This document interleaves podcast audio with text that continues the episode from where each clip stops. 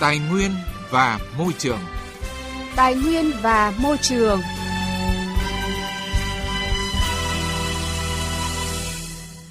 Thưa quý vị và các bạn, như chúng tôi đã đề cập trong những chương trình Tài nguyên và Môi trường phát sóng cách đây ít lâu về tình trạng ô nhiễm môi trường tại khu vực Tây Sông Đáy thuộc hai địa phận huyện Kim Bảng và Thanh Liêm, tỉnh Hà Nam. Điều đáng nói, những vụ việc vi phạm pháp luật về môi trường xảy ra ở nhiều nơi, nhiều sự cố môi trường nghiêm trọng ảnh hưởng đến sản xuất đời sống người dân, nhiều điểm nóng ô nhiễm môi trường xảy ra ở nhiều vùng, nhiều lĩnh vực gây lo lắng trong nhân dân. Thực tế cho thấy để xảy ra tình trạng ô nhiễm môi trường, phần lớn nguyên nhân là do thiếu kiểm tra, giám sát của các cơ quan quản lý nhà nước trong lĩnh vực này. Theo thống kê, có đến hơn 50% vụ việc vi phạm pháp luật bảo vệ môi trường do người dân cộng đồng tại địa phương phát hiện, phản ánh với cơ quan có thẩm quyền. Điều này cho thấy cộng đồng có vai trò quan trọng trong giám sát hoạt động của các doanh nghiệp, cơ sở sản xuất kinh doanh, có nguy cơ gây ô nhiễm môi trường. Phóng viên Đài tiếng nói Việt Nam tiếp tục ghi nhận tại tỉnh Hà Nam. Đây là tiếng động từ hàng chục chiếc xe tải chở vật liệu đá xi măng trên con đường dẫn vào xã Thanh Nghị, huyện Thanh Liêm, tỉnh Hà Nam cùng với việc nghiền đá của các mỏ khai thác đá đã tạo ra khung cảnh hỗn loạn tại khu vực xã Thanh Nghị. Hai bên đường cây cối bạc trắng bởi bụi bao phủ. Mỗi ngày có đến cả nghìn lượt xe trọng tải lớn nhỏ chở vật liệu đá đi trên đoạn đường này. Đã hàng chục năm nay, chiếc khẩu trang luôn là người đồng hành cùng hàng trăm người dân thôn Bồng Lạng, xã Thanh Nghị. Bà Nguyễn Thị Nhàn cho biết, cây cối, nhà cửa dọc hai bên đường bám bụi trắng xóa, Đặc biệt là vào mùa khô, người dân ngồi trước cửa nhà làm những công việc hàng ngày cũng phải đội mũ, bịt khẩu trang kín mít. Ô nhiễm môi trường thế này cứ bụi này là nhất là về đêm nó xả phải nói là bụi không nhìn một cái gì hết. Xả suốt ngày đêm luôn. Bây giờ có cái biện pháp gì bây giờ? Chả còn cái biện pháp gì. Bây giờ cứ vào nhà chúng tôi ở bụi phải nói là cứ tôi quét đến sáng mai nó dày như là gì mà nó bám vào cái bàn ghế chắn chả buồn quét quét suốt ngày nó cũng vẫn cứ thế thôi cửa suốt ngày cũng phải đóng tối rồi thậm chí có khi à, chả nhã mà đi ngủ đeo khẩu trang bụi chưa từng thấy cũng như bà Nhàn, hàng nghìn hộ dân ở khu vực phía Tây Đáy thuộc huyện Thanh Liêm và huyện Kim Bảng đang hàng ngày phải chịu cảnh ô nhiễm môi trường tác động trực tiếp đến đời sống. Nguồn phát thải ở khu vực Tây Đáy chủ yếu từ khói bụi của 62 dự án khai thác đá vôi và 5 nhà máy xi măng. Trong những năm qua, người dân trong khu vực đã nhiều lần có ý kiến phản ánh tới một số nhà máy, đơn vị sản xuất kinh doanh vật liệu xây dựng yêu cầu doanh nghiệp nghiêm túc xử lý môi trường, nhưng tình trạng vẫn không được giải quyết. Ông Nguyễn Văn Cơ, thị trấn Kiện Khê đề nghị cái này thì chúng tôi cũng đã có báo cáo và cũng đề xuất rất là nhiều lần rồi. Đấy là cái vấn đề tình trạng ở đây thì nó là cái mà cũng đã là thường xuyên và lâu rồi. Để vì cái cấp trên quan tâm đến cái đời sống nhân dân, giúp đỡ làm nào giảm thiểu được cái vấn đề cái ô nhiễm môi trường cho dân bớt được tí nào là đỡ tí đấy. Tôi chỉ mong muốn như thế thôi. Kết quả quan trắc bụi năm 2022 của Sở Tài nguyên và Môi trường tỉnh Hà Nam cho thấy, một số vị trí như thị trấn Ba Sao, khu dân cư Trung Hiếu Thượng, khu vực Cảng Xuân Thành, khu vực Cổng Chùa Tam Trúc đều đạt giới hạn cho phép. Một số khu vực trọng điểm nồng độ bụi đã giảm từ 30 đến 62%. Tuy nhiên, vẫn cao hơn quy chuẩn cho phép.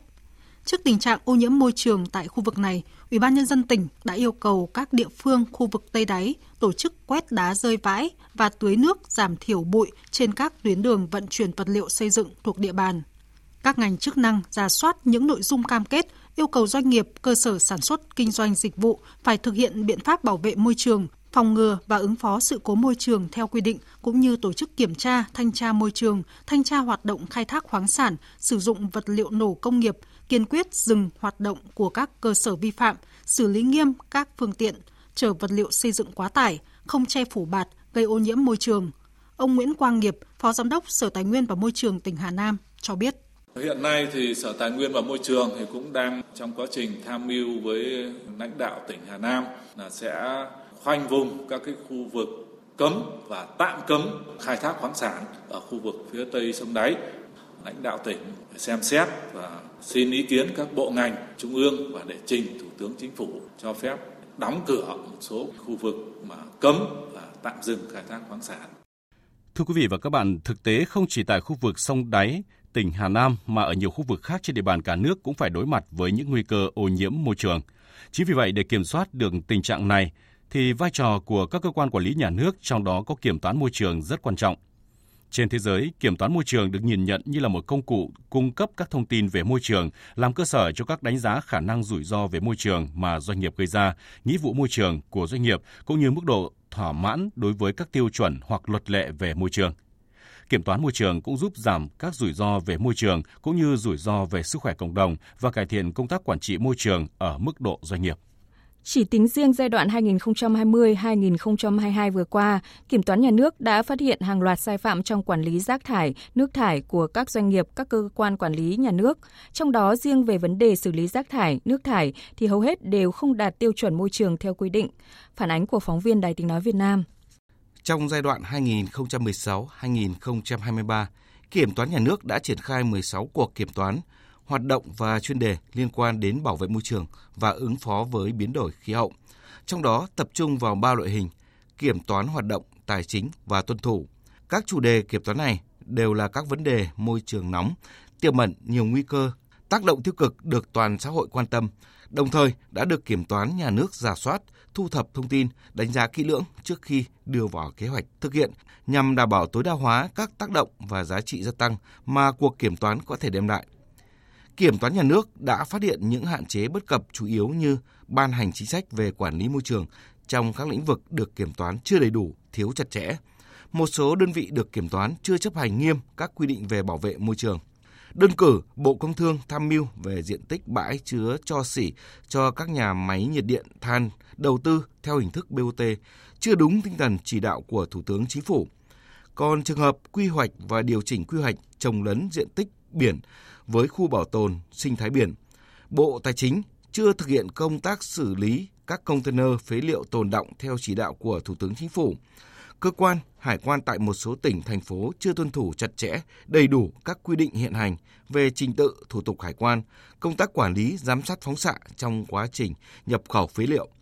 Bên cạnh đó, hiệu quả, hiệu lực đầu tư của các chương trình, dự án môi trường còn hạn chế, thể hiện ở chất lượng nước thải không ổn định, tiềm ẩn rủi ro, ảnh hưởng đến sức khỏe người dân trong khu vực. Tiến sĩ Lê Đình Thăng, Kiểm toán Nhà nước cho biết. Thực tế chúng tôi kiểm toán trong những năm vừa qua thì thấy rằng là cái việc xử lý nước thải và rác thải là gần như không đạt tiêu chuẩn. Các doanh nghiệp bằng cái nhiều cái biện pháp để người ta trốn tránh cái việc xử lý nước thải. Bởi vì trên thực tế để chi phí xử lý nước thải thì người ta phải xây dựng cái nhà máy rồi à, những cái lượng hóa chất và vận hành nó thì chi phí nó rất tốn kém, đội giá thành lên. Cho nên nếu không có một cái biện pháp, không có một cái xử lý luật pháp không nghiêm thì doanh nghiệp người ta sẽ rất khó để người ta tự giác người ta thực hiện. Trong khi đó, trong giai đoạn 2020-2022, Thanh tra Bộ Tài nguyên và Môi trường đã tổ chức thanh tra, kiểm tra hơn 4.800 cuộc thanh tra, kiểm tra đối với hơn 12.800 tổ chức cá nhân trên phạm vi cả nước, phát hiện và xử phạt đối với hơn 2.600 tổ chức vi phạm với số tiền phạt hơn 341 tỷ đồng. Thông qua thanh tra, kiểm tra đã phát hiện nhiều cơ sở sản xuất nước thải, khí thải thông qua xử lý ra môi trường, thực hiện đình chỉ đối với các cơ sở gây ô nhiễm môi trường nghiêm trọng, tước quyền sử dụng giấy phép hành nghề quản lý chất thải, giấy xác nhận đủ điều kiện bảo vệ môi trường trong nhập khẩu phế liệu làm nguyên liệu sản xuất đối với các tổ chức vi phạm, tham mưu giải quyết nhiều vụ việc nóng về ô nhiễm môi trường nước, môi trường khí, chất thải rắn. Tuy nhiên, giáo sư Bùi Quốc Lập, trưởng khoa môi trường trường Đại học Thủy lợi cho rằng Kiểm toán môi trường hiện nay vẫn chủ yếu được lồng ghép trong các cuộc kiểm toán báo cáo tài chính, kiểm toán tuân thủ.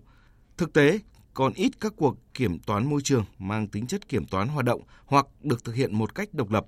Một số cuộc kiểm toán môi trường thí điểm kiểm toán viên gặp phải nhiều khó khăn do nhận thức của các đơn vị còn hạn chế, chưa nhận thức được vai trò của kiểm toán nhà nước trong lĩnh vực môi trường. Đây là những vấn đề cần khắc phục trong thời gian tới. Vấn đề về kiểm toán hiện nay của chúng ta thì nó cũng còn ở cái mức hạn chế thôi, chưa thực sự là triển khai được rộng và hiệu quả. Có lẽ là trong cái thời gian tới thì chắc là cần phải có thêm các cái quy định về mặt à, pháp lý cũng như là các cái hướng dẫn cụ thể hơn cho cái việc kiểm toán môi trường cũng như là kiểm toán các cái chất thải hiện nay. Thưa quý vị và các bạn, kiểm toán môi trường là bước tiến quan trọng trong hoạt động của kiểm toán nhà nước với cách tiếp cận phát triển các loại hình, lĩnh vực kiểm toán mới phù hợp với xu hướng và thông lệ quốc tế. Sau khi trở thành thành viên nhóm công tác về kiểm toán môi trường của tổ chức các cơ quan kiểm toán tối cao châu Á từ năm 2008, kiểm toán nhà nước đã nghiên cứu, thiết lập bộ máy và triển khai thí điểm các cuộc kiểm toán về môi trường. Đây là các cuộc kiểm toán nhằm đánh giá công tác quản lý môi trường ở các địa phương được tốt hơn. Bảo vệ môi trường. Hành động hôm nay, vững bền tương lai.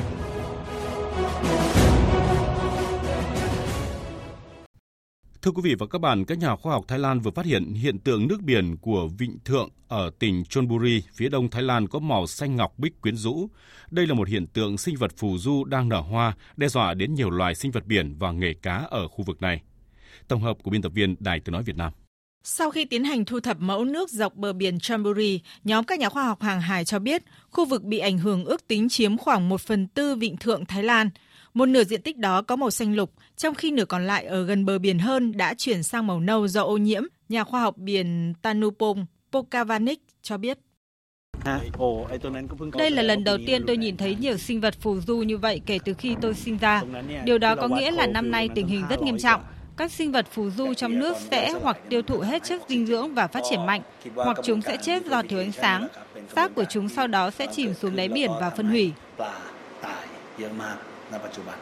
Theo các cơ quan chức năng của Hiệp hội Thủy sản Chamburi, dọc theo bờ biển có hơn 260 lô nuôi chai, trong đó hơn 80% đã bị ảnh hưởng nghiêm trọng do hiện tượng nở hoa này. Tuy nhiên, những người ngư dân nuôi trồng thủy sản thì cho biết hiện thiệt hại của họ có thể lên tới 100%. Anh Suchas Buawas cho biết. Thiệt hại có vẻ là 100%, không còn con nào còn sống. Chúng đều đã chết, kể cả hầu. Thông thường chúng sẽ bám vào sợi dây ở đây. Theo ước tính của tôi, thiệt hại không dưới 500.000 bạt, tương đương 14.000 đô la. Những người khác cũng vậy, sẽ mất rất lớn.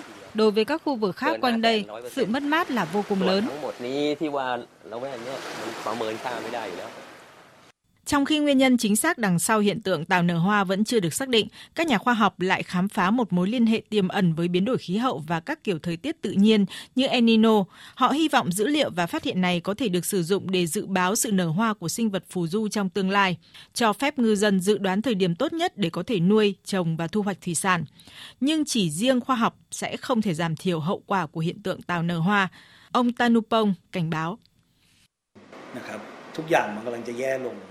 Mọi thứ đang trở nên tồi tệ nếu chúng ta không thay đổi cách quản lý tài nguyên thiên nhiên, nếu chúng ta không điều chỉnh cách sống, ngăn tình trạng xả nước hoặc chất thải ô nhiễm xuống sông suối, nếu chúng ta không thay đổi hệ thống quản lý nước thải ở mỗi gia đình cho đến cấp quốc gia, nếu chúng ta không bắt đầu đóng góp để bảo tồn trái đất sẽ không có gì thay đổi cả. Tình trạng nóng lên trên toàn thế giới, hiện tượng tan băng ở các đại dương đang trở thành mối lo ngại của năm nay. Hàng nghìn con cá chết dạt vào các bãi biển ở bang Texas, Hoa Kỳ và các chuyên gia cảnh báo về tình trạng tảo nở hoa dọc bờ biển Anh do nhiệt độ nước biển tăng cao. Khi hiện tượng tảo nở hoa xuất hiện, nó làm cạn kiệt oxy trong đại dương, giết chết cá, động vật có vỏ và các sinh vật khác, tạo ra sự hỗn loạn trong chuỗi thức ăn tự nhiên cũng như nghề cá. Quý vị và các bạn thân mến, thông tin về hiện tượng tảo nở rộ đe dọa sinh vật biển, nghề cá ở Thái Lan cũng đã kết thúc chương trình Tài nguyên và Môi trường hôm nay. Chương trình do biên tập viên Quang Huy biên soạn và thực hiện. Hẹn gặp lại quý vị và các bạn trong những chương trình sau.